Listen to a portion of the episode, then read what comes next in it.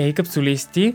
Аз съм вашият верен капсулатор Ei Bo и сега за септември съм ви подготвил чаровна тема, така бих я описал, защото отново изкуство, отново имаме нужда от това и вече сме на прага на есента, или може би не съвсем, все още сме в лятото, така че нека да сме с лятно настроение, но влизайки в тема за култура и за изкуство.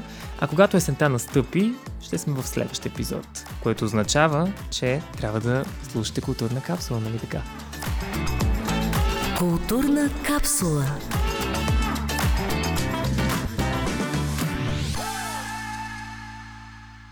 Пред мен е вече и госта за днешният епизод. Замислих се, че в последно време културна капсула е доста културна. Абсолютно сме го ударили на изкуство и това е чест за мен. Аз съм достатъчно свързан с изкуството. Надявам се, че и капсулистите, и че при вас е така, пък и гостите ми естествено по темите са много пряко свързани. Защото имахме кино епизод, след това веднага театрален епизод, след това имахме Best of и сега септември е време всъщност за танци. Постепенно всичките изкуства едно по едно им слагаме тикче. И затова се радвам, че пред мен е Светлана Караджова, която ще поговори, е точен гост всъщност по темата за унгарските народни танци. Ще може да поговорим като цяло за танците и за това каква народопсихология носят, за това как сме свързани с тях, как са неимоверен стълб от изкуството. Не само на Унгария, но и за България, естествено. Прави моста между България и Унгария. Ще си говорим за пътуване, за много-много народни танци и естествено за това, че ще разкаже за ансамбъл Фалмис и за това колко е свързан естествено с това. Той може би като втори дом, нали така? Не се бъркам. Ами, банатските българи имат много домове, така че е един от домовете. Един от домовете. Добре, нужно е все пак да стартирам с нещо, което допълнително може би, а със сигурност е важно. Това, че вашите призвания не стигат до тук.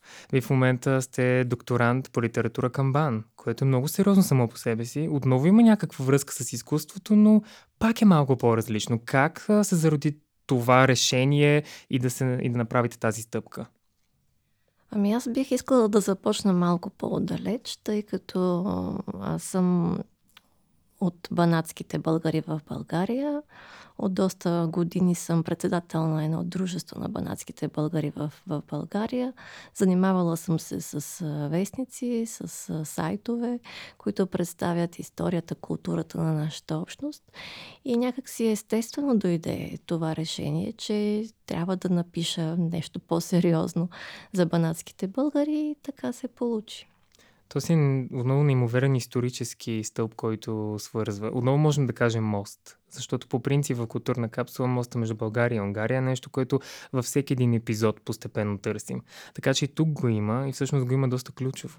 Ами да, аз мисля, че тази връзка между историята, между танците, между литературата, между словото като цяло градят нашите човешки отношения и нашия свят. Така че няма случайно нещо при всеки един човек. Това, че си избрал да танцуваш, да пишеш, да учиш, да твориш по какъвто и да е начин, е нашия начин да се изразяваме пред света. И мисля, че банатските българи така имат някакво такова призвание да улавят подходящия момент, подходящия начин да се показват пред света.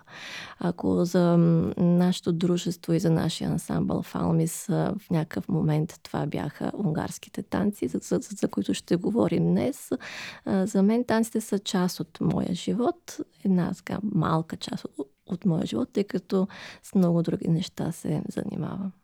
Интересно е, вероятно, за капсулистите да надникнем още по-подробно в това, защото стартирахме с литературата.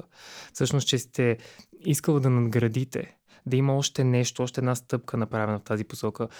Каква е темата? Всъщност, на част от докторантурата, защото все пак работите по нея. Да, ами аз искам да спомена в тази връзка името на моя професор, който ръководи работата ми. Това е професор Иван Младенов, семиотик, който ми помогна много да направя тази крачка, тъй като аз се занимавах с вестници, с сайтове, с новини. Бях твърде далеч от научното писане. И той, като се запозна с една част от моите текстове, каза: ама имаш потенциал да направиш нещо повече за тази общност и може би няма кой друг да го направи. Дано да има. Аз много се моля да има още хора, които да пишат за банатските българи. Така дойде някакси малко външно за мен това решение, но аз го приех, защото целият ми опит, аз 26 години вече работя за тази кауза. Приех това, че ако искам да бъда отдадена на тази кауза и да дам максимума, който мога за тази идея, е да направя поредната крачка. И колкото и да е трудна, колкото време да изисква, тя е нужна. И тя е нужна не толкова само за мен. Една титла повече не означава нищо, но една книга повече означава много. И една такава крачка от значение, защото тя оставя след себе си. Тя оставя едно знание, което аз и хората преди мен и хората около мен, всички заедно, една общност от учени, които говорим по тези теми, изяснява проблеми, които са важни за всеки един представител на нашата общност. И ако ние с своите размишления помагаме на хората да намират себе си, да градят своето самосъзнание, да се чувстват уверени на тази земя като банатски българи, мисля, че това е максимума, който можем да извлечем от тези мои скромни занимания с литература. Съвсем не са скромни, все пак говорим за докторантура, което си е достатъчно сериозно. Пък и тогава крачката се превръща в мисия, защото ти стартираш посока. Или по-скоро продължаваш? Продължавам, тъй като аз съм стартирала много отдавна и съм търсила начини как да работя за банатските българи. По различни начини съм опитвала и докторантурата е една стъпка от този път. Важно бе уточнението, че научният труд е все пак различна. Т.е. си има свои правила, има си начини, по които да се случва, има много време, което трябва да се отдели за подготовка, за това да бъде прецизирано, да бъде направено по стандарт, за да може да издържи и всъщност да се превърне след това в един официален труд. Да, всъщност това е най-трудната част, тъй като се оказва, че да, ти си чел много, ти знаеш много, ти движиш процесите в някаква общност, както аз в моя случай, но трябва да направиш така, че и другите хора да приемат това, което искаш да кажеш. И по-скоро аз го правя заради това, че бих искала нашата общност да има такъв сигурен стълб. Тоест тя да бъде призната, а не само да стигаме до това, да, имате интересна кухня, да, имате интересна история, имате интересни танци или носи, някакси на такова едно ниско ниво да се случва цялото познанство. Mm-hmm. Банатските българи са интересна част от цялата българска общност и заслужават да бъдат познати и с словото, което създават. Аз вярвам, че говорейки за мост между двете държави, говорейки за това, че през цялото време на подкаста става дума за изкуство, за култура, за история, за биография и наистина всяка една от тези теми си има място. Има си определена позиция и наистина трябва да бъде тук и сега в този епизод и да се разгърне максимално. Това е идеята. Затова и разговорът е такъв, за да може да не е просто информационно поднесено, а да може да се вложи цялата емоция, която носи. Това, което всъщност и културата прави. Да можем да разберем, да достигнем капсулистите, да бъдат докоснати от това.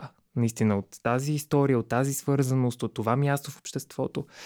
И аз леко ще направя една вметка с научния труд и с условията му, че когато подготвих дипломна работа преди известно време и независимо, че темата ми беше много близка, тя беше свързана с двете ми основни занимания и професии, аз тогава се сблъсках с това умопомрачение колко е отговорно и различно и че не може да имаш просто обща култура или да пишеш така, каквото си решиш. Всичко трябва да е поднесено с езиков стил, с правила, всяка една подробност от значение. Всичко това се гледа. Обемът също не е малък. А това говорим за дипломна работа за бакалавър. И тогава си казах, много повече време трябва, отколкото аз дори имах. И в такива моменти някак опитвам да допълня по-скоро на капсулистите, че това е сериозно. Че един научен труд, особено когато той премине в докторантура, в доцентура, в професура дори, това нещо е месеци, години труд, огромно портфолио, ти в темата вникваш изключително детайлно и не можеш да изместиш фокуса. Дори да го изместиш, трябва винаги да го държиш. Аз това питах конкретно за темата. Да, аз това сега се сетих, че всъщност не съм я казала. Темата е модуси на литературното в културата на банатските българи. Добре. По-непознато звучи. Да, звучи малко странно, малко философски и мисля, че много добре си подхожда с името на това предаване, тъй като банатските българи умеят да живеят в културна капсула. Те са хора, които се изолират от другите с цел да оцелеят. И продукта, който създават в тази си изолация, тя е символична, разбира се, тъй като отивайки в Банат, влизат в досек с унгарци, с немци, с сърби, с хървати, с власи. И всички тези докосвания до чуждите култури ги кара да привнасят по нещо от другите в своята култура. Затова банатските българи са такава една културна капсула. Чудесно е това име. Аз така съм благодарна, че ме поканихте, тъй като темата се връзва страхотно. Продукта, който създават във всички сфери, е много интересен. И макар те да го правят заради самите себе си, нали, те пишат книги за своята малка затворена общност, създават песни за своята малка общност. Те не търсят световно признание. И някак си изграждат свой малък свят в тази капсула, който е много богат. И моите опити през тези години с някакси да покажа какво се случва вътре в тази капсула. Как тези хора умеят да създават свое пространство, свой свят, своя култура. И как тази култура всъщност не е много по-различна от официалната българска. Т.е. тя е част от официалните български неща, нали, като цяло. И ако повече хора проумеят това, ще е много добре. Ами всъщност, точно това е близостта с концепцията на културна капсула. Че той е точно един такъв микс. Има си отличителност. Един малък и богат свят, но това го прави очарователен. И това е навсякъде. Така трябва да бъде. Аз също съм привърженик на идеята, че всичко различно индивидуално, дори формирало се като общност, би могло да изкри ярко, точно заради това, че носи първоначално ДНК-то си и след това се разгръща към света. И има срещи с различни култури, с съседи, с хора, които са на километри от нас или хора, които са до нас. Така че всъщност това е идеята на културна капсула. Така се изгражда този мост. И говорейки за мост, мисля, че е съвсем време да преминем към темата ни за танците. Защото точно в момента се отива на Видински фестивал за унгарски народни танци, където всъщност ансамбла участва. Да. Историята с унгарските танци в нашия ансамбъл е малко дълга вече. Аз бих искала да я разкажа, тъй като дължим възможността да танцуваме унгарски фолклор на Унгарския културен институт.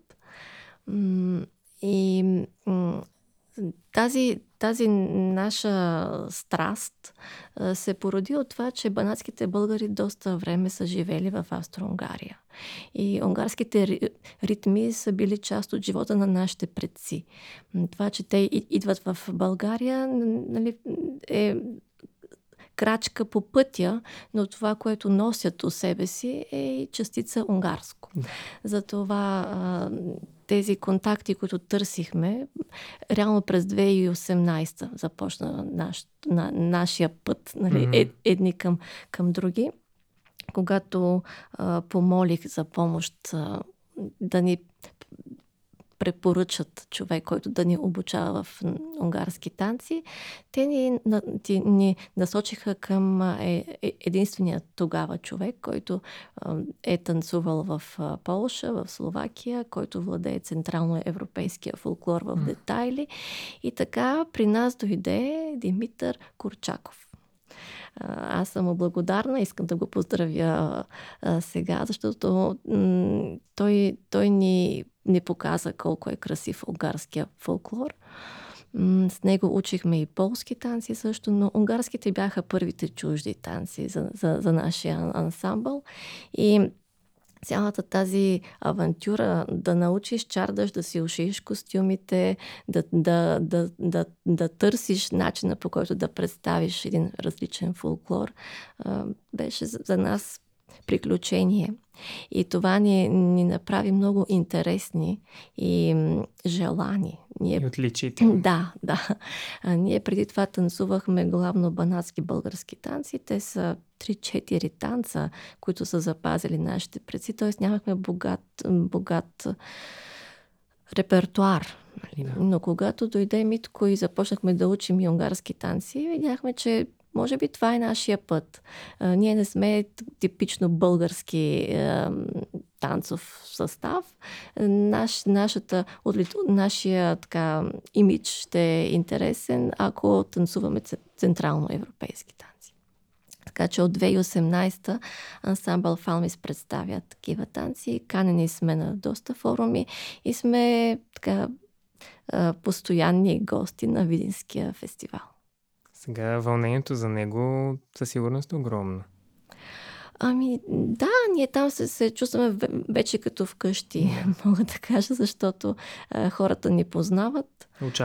Очакват. Ние се стараем да показваме поне по още един нов танц всяка година. И тази магия да си малко унгарец по време на този фестивал в Видин допринася и за нашата екипност също, тъй като там публиката ни възприема като унгарци. Да. Макар да чуват, нали, ансамбъл Фалмис София, нали, те не могат да възприемат това, че танцуваме унгарски танци, не сме унгарци. Но това е прекрасно. За мен това е магията на самия фестивал. Да, защото вие все пак представлявате това, тази част от фолклора и от културата. И обогатяването в това ти за много кратко да се пренесеш на друга територия. Защото изкуството го умее. Всъщност то те кара чрез музика, чрез танц, чрез кино, чрез театър, чрез реч, да се пренесеш за малко някъде, където никога не си бил. Но всъщност ти си иска да бъдеш или имаш възможността да се докоснеш сега. Защото всички тези фестивали и форуми, това е идеята. Ти имаш обмен на познанства, имаш на информация, на цялата тази култура, която е капсулирана и е за няколко дни, но се случва сега. И всъщност точно това е този миг, за който говорим. Това са местата, на които ти чуваш реч от някъде другаде. Може да е отблизо от Балканите, може да е от по-далеч, може да е от запада, от изтока, но всъщност се среща точно на едно място. И това много често, дори преди ставало дума в Културна капсула, сме си говорили, че всъщност тези международни участия, места, на които има от различни народи, от различни представители. Всъщност там се създава на такава висока атмосфера, енергия, нали, витае изкуство и някак вие се запознавате и разбираш много повече за близо или за далеч. Да, и там поне за малко си някой друг. Това също допринася за цялата атмосфера на фестивала. Тъй като ние там се срещаме с самодейци от целия Видински регион и една такава близост, която носи река Дунав, едно европейско усещане, което носи тази река. Тя свързва, тя преминава абсолютно. Да. И мисля, че тази възможност, която ни дава Унгарския културен институт да участваме от тяхно име на фестивала, е полезно не само за тях, но и за нас, тъй като ние като ансамбъл по този начин растем. Абсолютно. Искам се да вникнем, да се внедрим малко повече в танците, да поговорим за това каква е разликата между българския фолклор и танците, между танците на банатските българи, където предполагам, че има някаква разлика и със сигурност цветът, който е по-индивидуален, ми се иска също да го обясним, да го някак споделим и разкажем. И ако възможно танца се разкаже, но може би би могло. И с унгарските народни танци, които със сигурност си носят пак техен нюанс и те отново, независимо, че са народния фолклор, пак си има разлика. Защото в всичките изкуства, които сме поставили на масата в студиото и сме говорили за тях, е било интересно да отличим кое е различното, кое е общото, кое ни обединява, кое ни различава, защото всъщност така цялата картина се сглабя, става или пъзъл парче по парче и разбираме повече. Фолклорът на банатските българи, специално танците, имат такъв по-градски характер. Танцуват се по двойки, има някакъв ред в танца, който не е хоро. Mm-hmm. И затова за нас е много трудно да намерим мъже за ансамбъла. Знаете, че мъжката част винаги, текучеството в ансамблите е много голямо. Примерно идва някой и казва, аз бих опитал, но казвам, а това не е български фолклор, нали? Аз искам да танцувам хоро и така. Mm-hmm. Докато тук да имаш партньор, да танцуваш с партньор, да танцувате много двойки заедно, това е друг тип случване на сцена. И подредба. И подредба, също. Да. И мисля, че унгарските танци бяха много познати за нас. Тоест хора, които танцуват банатски български фолклор, с лекота започват да танцуват унгарски танци. Mm-hmm. Защото това е също, т.е. ти имаш партньорка, танцуваш заедно с други двойки на една сцена и ритъма, музиката, отношението, самата игра с партньора е различно. В българския фолклор повече се залага на хорото. Там е доста рядко танц по двойки. Да, а всъщност тогава преминаването, примерно към българския фолклор е по-трудно, отколкото към унгарския. Ами да, за нашия ансамбъл той дойде последен. Тоест ние минахме през банатските български танци, унгарските, полските, все бяха танци по двойки и накрая включихме български фолклор, за да, нали, все пак да имаме и нещо тукашно. Много интересно. Аз се мислих за картата на танците в Европа. Точно как се подрежда. Защото ако отидем към един английски валс или към виенския валс, тогава отново имаш танцуване по двойки, но или дори европейско танко, да речем. Имаш танцуване по двойки, това след това преминава чисто музикално, става много различно сам към Балканите. Защото знаем каква е музиката в Виена или в Англия. Тя е много различна. И там е и класика, класическата музика на пиедестал. Тук имаме нашия фолклор, който носим. И към Балканите се променя, но все още някак точно Унгария по средата, защото отново чисто като подредба и като случване го има това с двойките. И там също има такива големи кръгове, които се въртят. Това също е тип хоро, вероятно. Аз не съм специалист по танци, нали, няма как да говоря с термини, но да, можем да кажем, че има някаква такава междинност. Да. А пък между унгарци и българи приликите са много, като менталитет си приличаме много. Така че мисля, че унгарския фолклор пасва много добре на българите. И това е тази, мога да кажа, не тънка граница, но може би постепенна преливка от унгарските народни танци към българския фолклор, точно, че отново има някакви фрагменти, които са близки или по средата и след това преминават вече към, нали, към типичния си български фолклор. И интересно ми е това, чисто музикално, каква е разликата в музиката? Тук сега ме вкарвате в една територия, която аз не владея. Така, че като не звучене мога... просто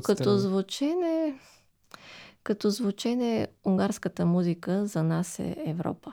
Mm-hmm. Тъй като Банат е в Европа. Нали? Да. За банатските българи такова е усещането. Mm-hmm. Затова така упорито връщайки се в България, те запазват своите танци. Mm-hmm. И това, че живеят в Северна България, нали, ги връща към Дунавското хоро, към... Моето родно село е Бардарски Геран. Mm-hmm. Там Дико Илиев е създал оркестър, нали, заедно с други много села, в които той е работил. Но музиката на Дико Илиев е много европейска. Тези хора, които той създава, за мен са Виена, нали? Т.е. много приличат на виенски тип музика. Mm-hmm. И мисля, че заради това в Северна България толкова много оркестри са свирили неговата музика. Защото река Дунав е носила европейското за България. Тук ще си позволя да добавя, че аз съм родом от град Монтана и всъщност Дико Илиевите празници са огромно събитие за нас. И не само за самия град, но и въобще за областта. Защото и по селата отстрани това нещо винаги се знае, посещава се, пътува се, има толкова много дори събития малки и по-големи, които се случват в един отрязък от време. И всъщност тогава участват много състави, участват много оркестри, участват много хора, които са свързани с тази музика и култура. И всъщност музиката на Дико Илиев, това така често става дума, че всъщност е много музикантска. Защото вкарва инструментализъм, вкарва много високо ниво на композиране и на това как да се случи, нали, да се изгради една музикална драматургия и партитура. И това нещо е забележително, защото чисто наистина от музикална гледна точка е много високо. Аз си мисля и друго, че тази мисионерска дейност, която имаше той с това да създава тези оркестри, беше стъпка да привлече хората, да им покаже как могат да играят хоро на такъв тип музика. Mm-hmm. И как лека по лека да им каже, че има и по-сложна музика от това, което те познават. Нали, по-сложно от кавала, от гадулката. Има нещо по-красиво. Не че по-красиво, да не обиждам другите инструменти. Да, но има и още, да. И може би това ги е научило да търсят по-високите нива на музиката. Въпросът ми към вас не е професионален за музиката. По-скоро ми се искаше да запознаем капсулистите с това, като се чуе музика към унгарски фолклори, към такива танци и към български, как се улавя разликата? Кое е по-специфично за едното и за другото? По-скоро за унгарското да питаме, кое е по-специфично за нас, сме запознати. Затруднявате ме с този въпрос. Не мога да кажа кое е по-специфично. Това по-скоро за всеки един тази музика отключва някакви спомени, някакви разкази, някакви такива откъслици култура, с които се е срещал. Какво е за мен Унгария, какво е за мен Чардаша. Нали, примерно аз от дете харесвам на Имре Калман, нали, творбите. Тоест, за всеки един това е различно. Но ако ти не си имал в своя бекграунд срещи с унгарската култура, дори да чуеш Чардаш няма да ти заговори. Затова си мисля, че не можем да говорим така генерално. За всеки един човек тази среща с Унгария минава по различен път. Примерно аз бях преди 2 месеца в Сегед на една конференция. Аз там се чувствам като вкъщи. Това да приемеш, да харесваш, да обичаш една музика, един фолклор, това те кара да харесваш и самата държава, хората, книгите, културата, всичко това, което създава унгарския свят, примерно. българския свят също. И колкото повече връзки намираме между двата свята, това ги сближава и позволява да се случват, да се създават културни събития, които обогатяват не само българите, но и унгарците. Колкото повече се познаваме, толкова по-добре. Абсолютно не съжалявам за този въпрос, че задълбах, защото точно след него се получи този отговор, а от него може да се вземе. Точно защото казахте неща, които някак точно ни пренасят за малко. Тоест, ти влизаш в темата и усещаш през себе си. Защото среща на музиката с музиката на всеки е различна и е специфична. И всеки може да усети музиката по свой начин. Естествено, изключваме това, когато се говори професионално за музика, но иначе в неформален разговор музиката за всеки един е единствена индивидуална за него си. Връзката с това е различна. Един ще я усети по един начин, ще я чуе по свой си начин, просто със своя си поглед над нещата. Аз мога да дам пример как танцорите на нашия ансамбъл възприеха унгарския фолклор. Mm-hmm. Смея да твърдя, че заниманията ни с унгарски танци бяха чисто моя идея. Тоест, аз наложих това нещо. Но хората се влюбиха в тези танци. И сега с такова удоволствие се връщат към тях, че така безкрайно съм щастлива, че тези няколко години танцуване на унгарски фолклор са породили някаква привързаност към унгарската култура. Ето за това радвам се, че точно отговорът беше такъв, че отидохме в тази посока за това как музиката ти връща спомени, как е народопсихология, как те свързва и ето самата тя и танца и музиката, особено когато са в тандем, в случая създава тая свързаност. Ето на ансамбъла е било така, на вас е така. Просто това прави танца универсален език. Всъщност. Можем и така да го наречем. Така е това да учиш движения, които не са характерни за твоя фолклор, да се опитваш дни и дни наред да освоиш нещо, което ти е адски трудно, но знаеш колко ще е красиво на сцена и как за този един миг, в който ти ще бъдеш някой друг. Може би живеем всички. На финала на разговора искам да задам въпрос, който е по-скоро за началото. Спомняте ли си чувството от първия миг, в който се срещнахте така по-близо с унгарските народни танци? Самото чувство останало ли, защото чувството поражда спомен обикновено и то е ярък. Една ферия, mm-hmm. едно удоволствие, един безкрайен празник. Тъй като това вихрено движение, което е характерно за чардаша и за унгарския фолклор, това въртене постоянно все по-бързо и все по-бързо и все по-бързо, ти дава една магия, която трудно намираш на друго място. И ако повече хора се срещнат, аз така пожелавам на Унгарския институт да възстановят уроците по унгарски танци. Ако повече хора се срещнат с този тип фолклор, ще се докоснат до въртеливото движение на нашия общ свят. То всъщност животът е много често такъв принцип, той е въртележка и земята дори се върти, така че той в танца го има някакъв символика. Да се научите като група да се въртите заедно, хванати ръка за ръка, стегнато и да удържите това вихрено движение в кръг. Това е майсторство и то се учи. Така че пожелавам на повече хора да се докоснат до това унгарско въртене в кръг, тъй като то изгражда екипи, то сплотява хора и мисля, че е много интересен елемент, интересна крачка за сближаване с унгарската култура. Тази метафора не е ли много подходяща и за живота? Че всъщност ние, въртейки се в кръг и много често в такава въртележка, е важно да се задържим един за друг. Да, така е. Така е. Затова унгарските танци са добър урок. Това е добър финал, всъщност, на разговора ни.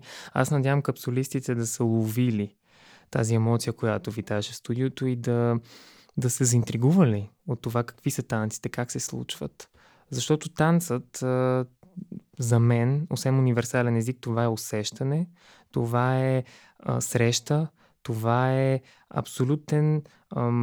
стои на пиедестал, когато искаш да научиш нещо повече за някого или искаш да се сприятелиш, или искаш да си с повече обща култура. Просто искаш да говориш на езика на танца, а той е много специфичен. Той просто си е единствен сам по себе си. Така че за тези капсулисти, които се занимават с танци, с каквито идеи или не се занимават с танци, се надявам, че всъщност тази среща с унгарските народни танци и с това, че поговорихме и за български фолклор, и за ансамбъл Фалмис, и за всичко, което е покрай темата, се надявам да е останало и да да носи посланието със себе си. От всеки един епизод се опитвам това. Така че благодаря искрено на Светлана Караджова, която днес ни въведе в този приказен, с тази ферия, в този свят на танца и на изкуството.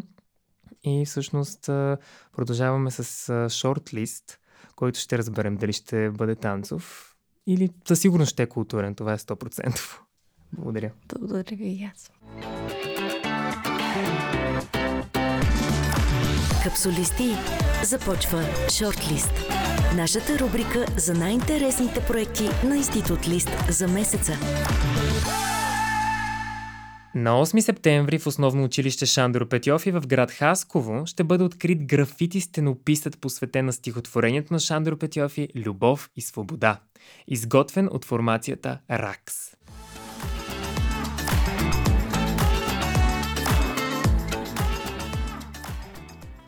Не пропускайте на 19 септември в Чешкия център прожекцията на унгарския филм «Посетени от Фортуна» с участието на режисьора Матиаш Калман в Международния филмофестивал София Документал.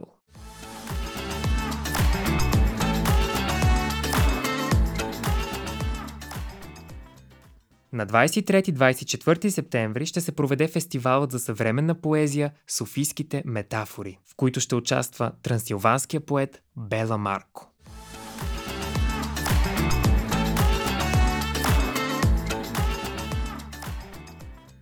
На 27 септември ще бъде 12-та нощ на литературата, в която Институт Лист ще представи романа на Габор Санто «Симфония Европа» с участието на актьора Борислав Вълов. Ако се чудите кой е това, това съм аз, Ei Bo.